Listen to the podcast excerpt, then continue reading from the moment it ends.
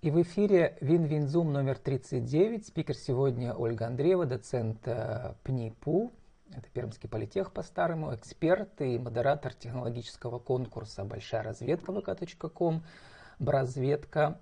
Тема наша сегодняшняя «Кому и зачем проводить исследование рынка». Ольга, добрый день. Добрый день, очень приятно обсуждать эту тему, это очень интересно.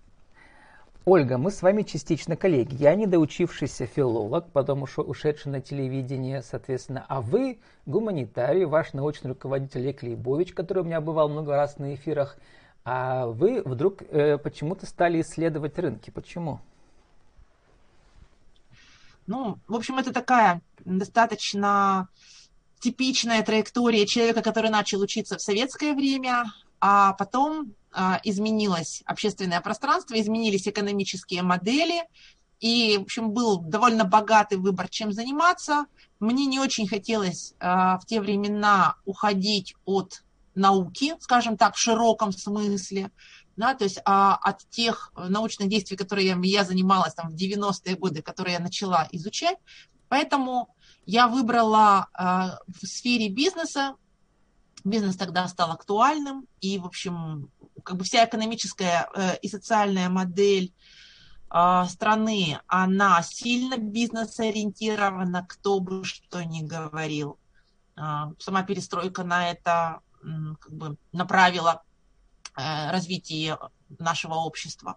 Поэтому у меня, как мне кажется, получилось достаточно удачно соединять научную деятельность и деятельность исследовательскую, в том числе в сфере бизнеса. То есть то, чем я занимаюсь последние годы, в общем, там последние, наверное, там лет 15, э, так или иначе все дальше и дальше э, происходит углубление в не только в аналитику, не только в аналитику, причем разных сфер, в науке я занимаюсь одной аналитикой немножко, а в консалтинге и в бизнесе я занимаюсь э, аналитикой, связанной с рынком, с потребителями, с трендами рынка, э, с проблемами компаний, которые обращаются за консалтингом. Вот.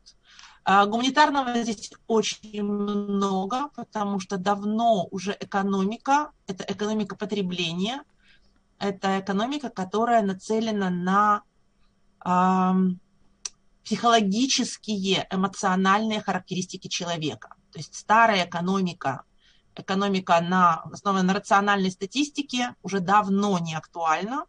А все последние Нобелевские премии по экономике – это премии по поведенческой экономике. Поэтому про поведенческую меня, общем, экономику. Мне вот... немножко повезло. Да, хочется сделать переход. Значит, ваш а у вас была кандидатская приватизация как социальный процесс как раз под э, руководством Олега Лейбовича, профессора. Угу. Вот, э, ну и вот через 20 лет путинской эры мы пришли вот к такому общественно-политической ситуации, которая у нас есть. Но разговор сегодня не про нее, а про а, маркетологические исследования, маркетинговые исследования которые вы проводите, в том числе как и эксперт, который нанимают компании. Да, вы и научный деятель, и одновременно вы еще деятель на рынке бизнес-услуг. Расскажите, насколько вы там себя комфортно чувствуете. И сегодня мы разберем несколько кейсов из ваших клиентов, которые вот вас нанимали, чтобы проводить эти исследования. Ну, э, да, для меня это достаточно комфортно. На последние годы мне это удается совмещать. И более того, вот за последние, наверное, года три даже исследования разделились, вот эти исследования, скажем так, назовем это исследование по заказу, то есть не моя личная научная деятельность, а именно изучение трендов и рынков в разных э, отраслях, они разделились на технологические исследования, ну, которое более специфичное, я так понимаю, мы вряд ли к ним будем сегодня обращаться, потому что это исследование для либо стартапов, либо для научных групп, у которых есть какая-то ценная техническая идея, и которые пока не очень знают и понимают, кому она будет нужна, то есть э, как приступить к ее коммерциализации. Но для этого им тоже нужно а, понимать, что происходит на рынке, а не только в их узкой научной сфере. Я делаю исследования для них, но а, э, исследования, скажем так, которые более понятны, которые встречаются даже не могу сказать, что чаще, тут вопрос сложный, но которые э, более масштабные, это исследования для компаний, они заказывают разные типы исследований. Вообще это сама, сами по себе исследования крайне разнообразны. Это считаю, очень часто думают, что там, исследование рынка или потребителя – это провести опрос. Это совершенно не так. И а, любая компания, которая ну, как бы задумывается об исследованиях, у нее в реальности достаточно богатый выбор. Вопрос только знаний и ресурсов. Вот. Поэтому наверное, интереснее обсуждать исследования для конкретных компаний, для компаний Перми, с которыми я работала, а, одна или там чаще, конечно, с коллегами в какой-то исследовательской группе. Но да, давайте мы, Ольга, сейчас я вас спрошу там по вашим клиентам. Вы указали, какие у вас были клиенты, э, но сначала очень коротко про большую разведку. Это такой, угу. как бы как бы технологический да, проект, конкурс, который уже проводится несколько лет в Перми. Угу в котором люди свои научные разработки представляют. А что самое потрясающее, что вам там запомнилось как модератору всего этого процесса? Вы знаете, мне всегда радует и удивляет, когда люди придумывают что-то новое, то есть не просто копируют, а реально придумывают с одной стороны, и с другой стороны, когда у них хватает запала, хватает задора и внут, как бы собственных умений и ожиданий для того, чтобы довести вот эту вот абстрактную научную идею, о которой я говорила. А давайте вот такую штуку сделаем. Ну, а давайте. Довести ее до конечного продукта. Причем иногда бывает продукт очень сложный, который ну, люди в повседневной жизни не видят. А, э, ну, скажем так, это для рынка компаний э, происходит. Вот здесь последнюю как раз, да, э, все любят истории, всем интересны конкретные примеры.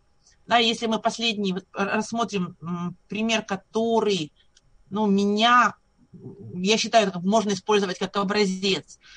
В 2018 году э, пришла в разведку команда, которая начала выполнять э, разработку по заказу, э, сейчас могу ошибаться, по-моему, Лукойла, и в 2019 году они э, стали лауреатами конкурса, то есть они прошли всю акселерацию и перед экспертами очень успешно выступили, э, стали одни из победителей э, конкурса «Большая разведка 19».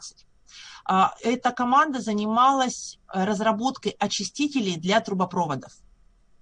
То есть, когда мы, понимаете, да, когда перегоняют газ и нефть по трубопроводам, там все это, как, бы, как в любой трубе, зарастает вот этими отложениями разными. И, соответственно, мощность трубы падает, и чистить это, в общем, большая проблема. Трубопроводы длинные, да, там нагрузка на них разная, то есть с разной скоростью, там, не настолько глубоко в этой теме, поэтому сильно э, долго объяснять не буду. В общем, они придумали средство, с помощью которого можно которое можно загонять в трубу и снимать вот эти вот налеты, если по-простому говорить, да, то есть очищать трубопровод. Они выиграли конкурс, э, они разработали этот состав, они запустили его э, для потенциальных заказчиков, и потом задумались, а если мы такую классную как бы, идею для такого рынка придумали, почему нельзя ее придумать, почему нельзя ее адаптировать для обычных людей? Это же новое моющее средство, российское, да? не покупное, там, у них какая-то другая формула. И они не просто подумали, ну, кто там, знаете, как многие бывают, разработчики думают, ну вот, кто нас на этот рынок пустит, этим же надо заниматься, это все так сложно, мы уже нашли заказчика, на этом остановимся. Нет, они сами нашли а, как бы а, производителя, то есть они нашли цех, в котором это можно делать, они адаптировали формулу, объем и все остальное для маленьких а, для маленького количества, да, для небольшой упаковки, и вот уже где-то несколько месяцев активно думают о том, как выводить его. Они уже провели переговоры с какими-то нашими сетями. Вот они не очень давно а, звонили нам обратно и спрашивали совета, что делать дальше, спрашивали, есть ли у нас кто-то, кто поможет им с выводом данного товара на рынок. Я надеюсь, что у нас состоится в ближайшее время с ними еще одна встреча, пока вот точно ничего сказать не могу. Но вот они перешли от такого сложного состава и сложного, ну, с точки зрения технических э, решений и логистических решений, и, в общем, реализации от состава для рынка э, нефтяного к чистящим средствам, к моющим средствам для повседневного, для бытового применения. Вот одна и та же команда смогла вот так перестроиться. Ну, Ольга, и, а вот... считаю, что Большая разведка очень. помогает, понятно, всем потенци... техническим э, потенциалам э, политеха. А Командам, вот там да. какие-то деньги существуют, по которые поддерживают гранты от государства или от предприятий? Э, да, существуют гранты разного уровня. Каждый год гранты бывают разные, но обычно это гранты государственные Министерства образования, ну, потому что под эгидой его в первую очередь проходит данный конкурс. А, бывают гранты от корпораций, если они видят в этом свое, ну, как бы, свой интерес. А, бывают гранты других фондов, то есть год на год не приходится, но все победители получают гранты на развитие разных размеров. То есть есть ситуации, когда получают победители в какой-то небольшой номинации ну, гранты в 50 тысяч, есть, когда они получают гранты в 200-300 тысяч. Ну, у нас целевая Это аудитория а, такой малый и средний бизнес, да, и предприниматели, и фрилансеры, и бизнес-тренеры, так скажем. А, Ольга, вот э, заканчивая сегмент про большую разведку, вот напомним, что промобот это тоже оттуда, да, это сейчас какой-то такой всемирный бренд стал, да? Да, да. Да, вот. да, да, да. Так что вот может... пример, когда у них был небольшой грант выигранный, и они на основании этого гранта просто в дальнейшем начали, они правда, продолжали свое тестирование, снова подавались на другие гранты, и вот так шаг за шагом росли. Вот заканчивая про инновативность и большую разведку, вот а что раньше должно быть, когда человек изобретает э, что-то новое и создает спрос? Э, сначала провести исследование, нужно ли вообще кому-то, или сначала изобрести, а потом э, люди поймут, да, действительно, нам этого не хватало. А по опыту мировому, даже не по российскому, сначала всегда идея. Другое дело, что как только идея превратится во что-то, что вдохновляет изобретателя, а следующее действие – это понять, кому это надо. То есть редко люди идут от того, что всем полезно. Все обычно идут от того, что болит. Ну, там, это у нас такой есть внутренний термин, да, боль потребителя. Если сам разработчик этим не вдохновлен, то редко он что-то придумывает. То есть крайне там по заказу создавать умеет очень мало кто. Все обычно ну, сначала я понимаю, что я это могу, а потом я смотрю, как, как создатель, да, а, я смотрю, для кого это может быть еще полезно, кроме меня. И вот здесь такие возможные ситуации, когда первоначальная идея переделывается, усложняется, либо упрощается и э, оформляется да, под запросы конкретного потребителя. Но стартовая идея – это чаще всего инициатива, по, по разным причинам, по разным источникам, инициатива разработчика. Э, Ольга... Опять же, если про ситуацию да. с промоботом вы, я думаю, в курсе, да, с чего они начали? С уборки снега. Это у нас как бы такой классический кейс уборка снега. Ну, Живя про, в Перми, это про постоянная снег вы вспомнили, проблема. Я вас забыл спросить вначале, почему у нас э, стоит британская будка, а, а здание похоже на какое-то русское здание? Нет, это Оксфорд. Это редкая ситуация, редкая картинка, когда в Оксфорде, это вы же знаете, там климат-то морской, там со снегом плохо, это вот редкая ситуация, это реальная ситуация, по-моему, позапрошлого года у меня подруга делала фотографии, мне высылала, писала, смотри, у нас тоже снег. Я сама его не видела, потому что когда я была, снега не было. Вы там и я решила, что это стоит запечатлеть и сохранить. или, значит, мечтаете там жить и работать в Оксфорде? Я, я несколько раз там была на конференциях, э, на такой очень краткосрочной стажировке, да. Оксфорде, вы же знаете, что Оксфорд побратим Перми? Да, еще с 90-х годов, как бы Город знаю. побратим. Да, да. да. Ольга, возвращаясь к, к вашим частным, частному консультированию, да, какой самый такой у вас был типичный кейс, который можно масштабировать, например, масштаб уменьшив на типичное там малое среднее предприятие, да, нашу целевую аудиторию. В чем была потребность этого исследования, что вы там для них предложили, что сделали, Вот давайте угу. приведите пример. Ну вот для примера, для начала скажу, что э, у вас, значит, какие ваши ключевые заказчики были? Кондитерская фабрика, разброс, да, пермская, угу. значит, пермский кардиологический диспансер, вот сразу же, да, другая тема совершенно. Администрация Перми, корпорация угу. ПСС, сеть магазин, зоомагазинов «Мой зверь». То есть как бы разные, да, предприятия, довольно крупные.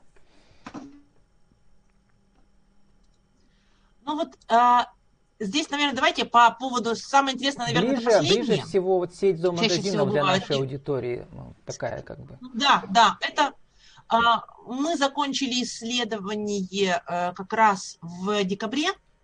Я не буду прямо особо подробности рассказывать, потому что это все-таки вопрос согласования с заказчиком, но у них было типичное исследование, поэтому он будет у нас как бы как название такой uh-huh. образец. А, чаще всего бизнес э, заказывает исследования, это э, анализ своих потребителей. Это не только мой зверь, это, бывает, это и другие бывали компании. Бывает более сложное исследование, когда и потребители, например, и конкурентов мы оцениваем.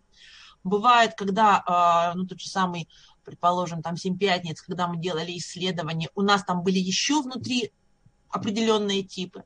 Но просто понимать, кто э, потребитель, наверное, самое важное, потому что под это выделяются ресурсы на рекламу, на продвижение, на какие-то коммуникации дополнительные, да просто на адаптацию э, товара, который, если это у нас, например, связано с продажами, а, ну, нужно делать на основании исследований. Ольга, а вот... Поэтому э, чаще всего сейчас, стараются это понять. Да, сейчас вы продолжите. Я хочу как бы спросить. У меня уже была куча интервью, где, значит, uh-huh. владельцы небольших бизнесов, они прекрасно понимают, кто их аудитория, потому что они с ними имеют дело ежедневно, и они прямо вот ежедневно собирают их предложения и ежедневно вводят новые гипотезы, что пойдет, что не пойдет, и предлагают предлагают. Вот такая как бы итерация идет, да. Значит, что же тогда угу. нужно, э, какое уникальное торговое предложение предлагает им такой маркетолог и социолог типа вас? Угу. Вот здесь как раз вы абсолютно правильно заметили, и это вопрос, который, ну, как бы стоит, как и зачем проводить исследования. Вот а, этот пример, который вы приводите, это как раз ключевая точка решения. Потому что каждый раз проводить или не проводить исследование зависит от того, какая цель у цель не исследования, да, не исследовательский вопрос, а цель у бизнеса. Если бизнес маленький, если у не все клиенты, с которыми бизнес встречается, понятны и доступны, то исследование потребителей, вот такое, как, о котором я говорю, проводить вообще нет смысла. Это ну, немножко зря потраченные деньги, потому что гораздо проще делать вот то, что они говорят, так называемое тестирование, сейчас называется тестирование гипотез в онлайн-продажах. Да, тестирование гипотез, Когда, да, да, прямо да, да, да, это, это стоит дешевле и дает быстрее ответ, гораздо быстрее. Но если э, компания начинает расти, и если у компании нет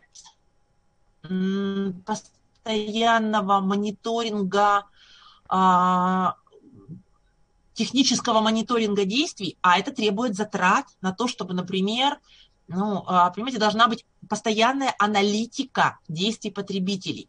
То есть так называемый, например, постоянный ритейл-аудит, а, должен быть постоянный э, сбор данных о всех действиях потребителей. Это невозможно сделать вручную. Делать такую настройку, это тоже не всегда ну, по силам какой-то сети. Пока, знаете, это как бы малый бизнес делает все руками. Я вижу потребителя, мне проще поговорить с десятью клиентами в течение дня, я тут же как бы держу руку на пульсе, как владелец бизнеса, я тут же понимаю, как мне нужно перестраиваться. Если я очень крупный бизнес, то мне все лучше сразу настраивать технологически, делать полностью сквозную аналитику, например, онлайн действий, а, делать постоянный сбор, если опять же мы говорим о продажах, с точек продаж, и объединять это все с помощью какой-то автоматизации. Там даже CRM не всегда это помогает делать. А вот если я средний бизнес и вот еще не туда, не туда э, не э, ориентирован, то тогда чаще всего и заказывают вот такие исследования, которые им и по деньгам доступны, И это, ну, как бы можно получить больше информации, чем от длительной настройки вот всей Ольга, этой системы. давайте То есть настройка системы сети на э, будущее. зоомагазинов. Вот какие-то конкретные приведите там, э, значит, э, что было и что стало благодаря вот этому исследованию. Какие нужно было параметры изменить, улучшить? Давайте я просто я могу показать, э, что они, как бы, опять же, они у нас просто типичное название, что обычно запрашивают. А, Нужно поним, э, запрашивают такие клиенты вот э, такого среднего бизнеса информацию о том, а, какие у них самые типичные, а, клиенты, которые не покупают регулярно, а которые в принципе покупают подобные товары. Это может быть аптечная сеть, это может быть сеть зоомагазинов, это может быть сеть, например, там с продажи спортивных товаров, это может быть там кондитерская фабрика, там кондитерская сеть да, магазинов, неважно. У них запрос чаще всего один и тот же. Кто люди, не которые ходят к нам в магазин, они это более-менее видят, а кто люди, которые вообще покупают такие товары в городе Перми. Заказывают исследования, и вот в данном случае мы здесь видим эти исследования, когда уже конкуренция на рынке довольно серьезная. И кроме там нашего заказчика, подобных компаний там 6, 7, 10 в городе. Вопрос, а почему ходят к нам, а не ходят к другому э, клиенту? Или наоборот, почему ходят к тем, а не ходят к нам? Мы, когда проводим исследование, мы опрашиваем ведь не клиентов этой компании, мы опрашиваем людей, которые покупают такой товар. Мы опрашиваем и узнаем, кому они, как бы, где они его покупают, а, изучаем, по каким причинам они покупают, какими э, контактами они пользуются, на что они у товара обращают внимание. То есть такой немножко усредненный у нас получается товар. Конечно, мы уточняем еще и названия, и марки, и так далее. Ольга, а можно И, уточнить, соответственно, вы в дальнейшем используете студентов Компания может сравнить. Вы используете э, студентов социологов для этих мар- А мы э, используем э, исследований в поле. разных студентов. Они у вас А мы исследования для поли- да, используем для полевых исследований. Э, И социологов, и маркетологов. То есть мы, ну, э, обычно у нас студенты, просто потому что они более мобильные. Вот, и, и, э, у нас с ними, конечно, проще контакт. И во-вторых, а это будущие специалисты, то есть мы еще на этих исследованиях их тренируем, потому что в будущем они сами будут либо исполнителями, либо заказчиками таких исследований. То есть они у вас еще и подрабатывают там, да, кроме того, что обучаются на ходу. Да, да. Практи- практическое обучение это сейчас в этом смысл. Одна теория. Вот как раз вы мне, Ольга, послали методичку. Надеюсь, разрешите мне ее выложить э, в виде гиперссылки в PDF, да, в описании нашего Мгм. сегодняшнего эфира. И там, в принципе, за 50 страниц можно все понять, да, кому интересно, из малых предпринимателей. Не нужно ходить в университет к Ольге и там все прочитать. Но можно Ольге позвонить все равно, да, чтобы там как Да. проконсультироваться. У вас бывают, кстати, э, бесплатные онлайн мастер-классы? А, Да, э, бывают регулярно в рамках каких-то курсов. То есть я не провожу их лично, просто потому что моя загрузка этого не позволяет. У меня много. Но когда, например, э, работаем в рамках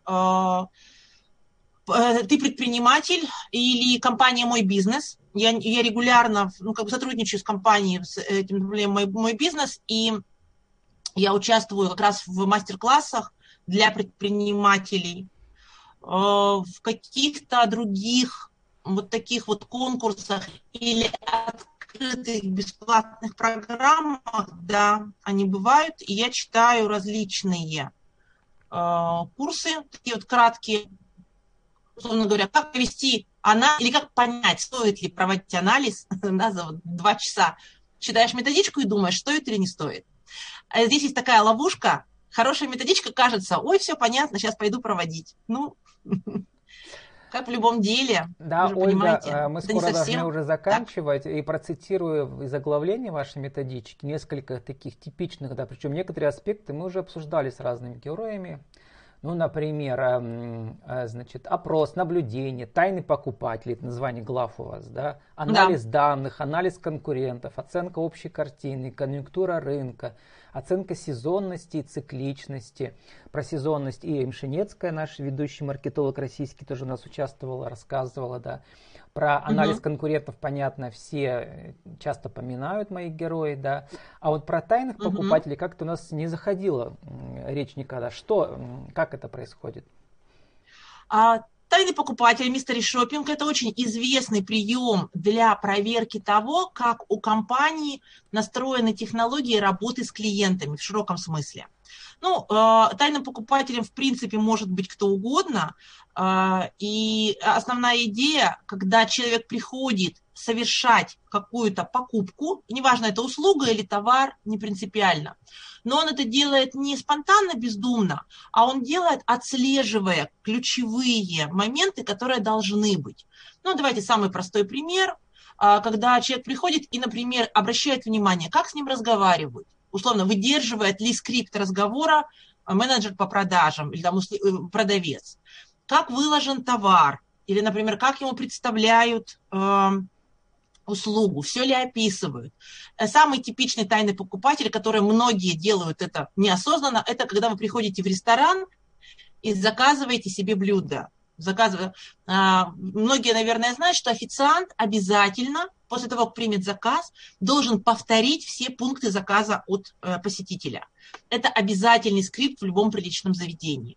Ну, вот, например, тайным покупателем, да, если является э, посетитель, то он отслеживает, ага, вот это сказал, вот это сказал, вот это сказал, а вот это не сказал. Нарушение. Надо официантов дальше тренировать. То есть проводить с ними какие-то дальнейшие а, действия. Ольга, а вот ну, тайный покупатель, пример. Э, он ведь по, по компании позволяет понять, значит, что она представляется, как бы, э, как, она, как ее видят со стороны, да. А, значит, помогает ли она, э, эти покупатели тайны понять, значит, что нужно покупателям? А, не тайный покупатель сравнивает стандарт, который заложен компанией, или который заложен рынком, с тем, что реально существует. То есть не всегда то, что нужно покупателям, есть на рынке. Для того, чтобы это понимать, есть другие исследования. Это не задача тайного покупателя. Исследований много, потому что у них разные задачи. Ну, Ольга, вот и последний вопрос на сегодня. Предположим, э, значит, пока у малого предприятия нет денег на, на заказ исследования, но им хочется угу. понять, что они сами могут сделать из того, что может посоветовать им научный работник типа вас с точки зрения угу. науки. Ну, и я всегда рекомендую, всегда, у нас есть, вот когда мы проводим исследования, неважно со студентами или с э, предпринимателями, у нас все исследования делятся на несколько групп, и вот первая группа – это что можно сделать с минимальной стоимостью. Тоже много вариантов, но, как мы уже сказали, во-первых, всегда нужно работать с потребителями, то есть всегда нужно с ними разговаривать и самую свежую информацию всегда получать от них, ограничение такой работы, что вы получаете информацию только от тех, кто готов с вами разговаривать, а от тех, кто выпали из этого круга, кто не пришли как клиенты, вы их никогда не увидите. Вот это вот ограничение такого исследования. Но это бесплатно, это нужно делать всегда. Второй момент, которым всегда я рекомендую пользоваться, если э, компания хочет понять ситуацию, сидите, мониторьте чужие исследования авторитетных источников, э, мониторинг, э, они дают обзор больших рынков, регулярно они делают это бесплатно, то есть нужно просто знать ссылки на эти источники, да, на эти крупные консалтинговые компании и у них регулярно бывают, указываются тренды рынка, указываются мнения тех потребителей, которых не видит этот маленький бизнес, но которые где-то за его границами есть. Вот. Ну и третий путь, он тоже условно бесплатный. Все это условно бесплатное, но минимум ресурсов. Это ищите хороших экспертов. Разговор с экспертом, с хорошим, иногда заменяет большое исследование, если вы его найдете. Многие об этом знают, как бы уже такие опытные участники рынка, кто давно существует. Они знают и вот поддерживают контакты с такими ну да, как говорила Ием Шинецкая, Ием Шинецкая, она же по всей России быстро колесит, и недорого. Ее нанимают в том числе иногда и совсем маленькие магазинчики, да, угу. хочется, значит, э, ну вот просто харизма и, как говорится, заряжает всех. Угу. А вот, Ольга, э, да. в конце нашего сегодняшнего э, мини-мастер-класса пригласите, где можно познакомиться с вами поближе. В ближайшее угу. время или, может, на каком-то интернет-сайте. У нас указан будет а, сайт да. большой разведки. Да, вот э, я рекомендую всем, спасибо да, за подсказку. В данном случае я тоже хотела вас всех ориентировать на сайт большой разведки. Там э, моя почта есть, можно написать. И, в принципе, там, если люди хотят э, поговорить о технологических исследованиях э, или о в исследованиях рынка, потребительского рынка, то я как бы сориентирую, если я сама это не провожу, я могу сориентировать их, кому обратиться. То есть, по крайней мере, я могу выступить, опять же, как эксперт. Угу. Спасибо. Сегодня мы обсуждали тему «Кому и зачем проводить исследования рынка». С нами была сегодня спикер Ольга Андреева, доцент а, ПНИПУ Пермского политехнического университета, эксперт и модератор технологического конкурса «Большая разведка» vk.com «Бразведка». А, Ольга, спасибо и удачи вам. И встретимся на Винзуме номер 40 ровно через неделю. Спасибо вам. Всего хорошего всем.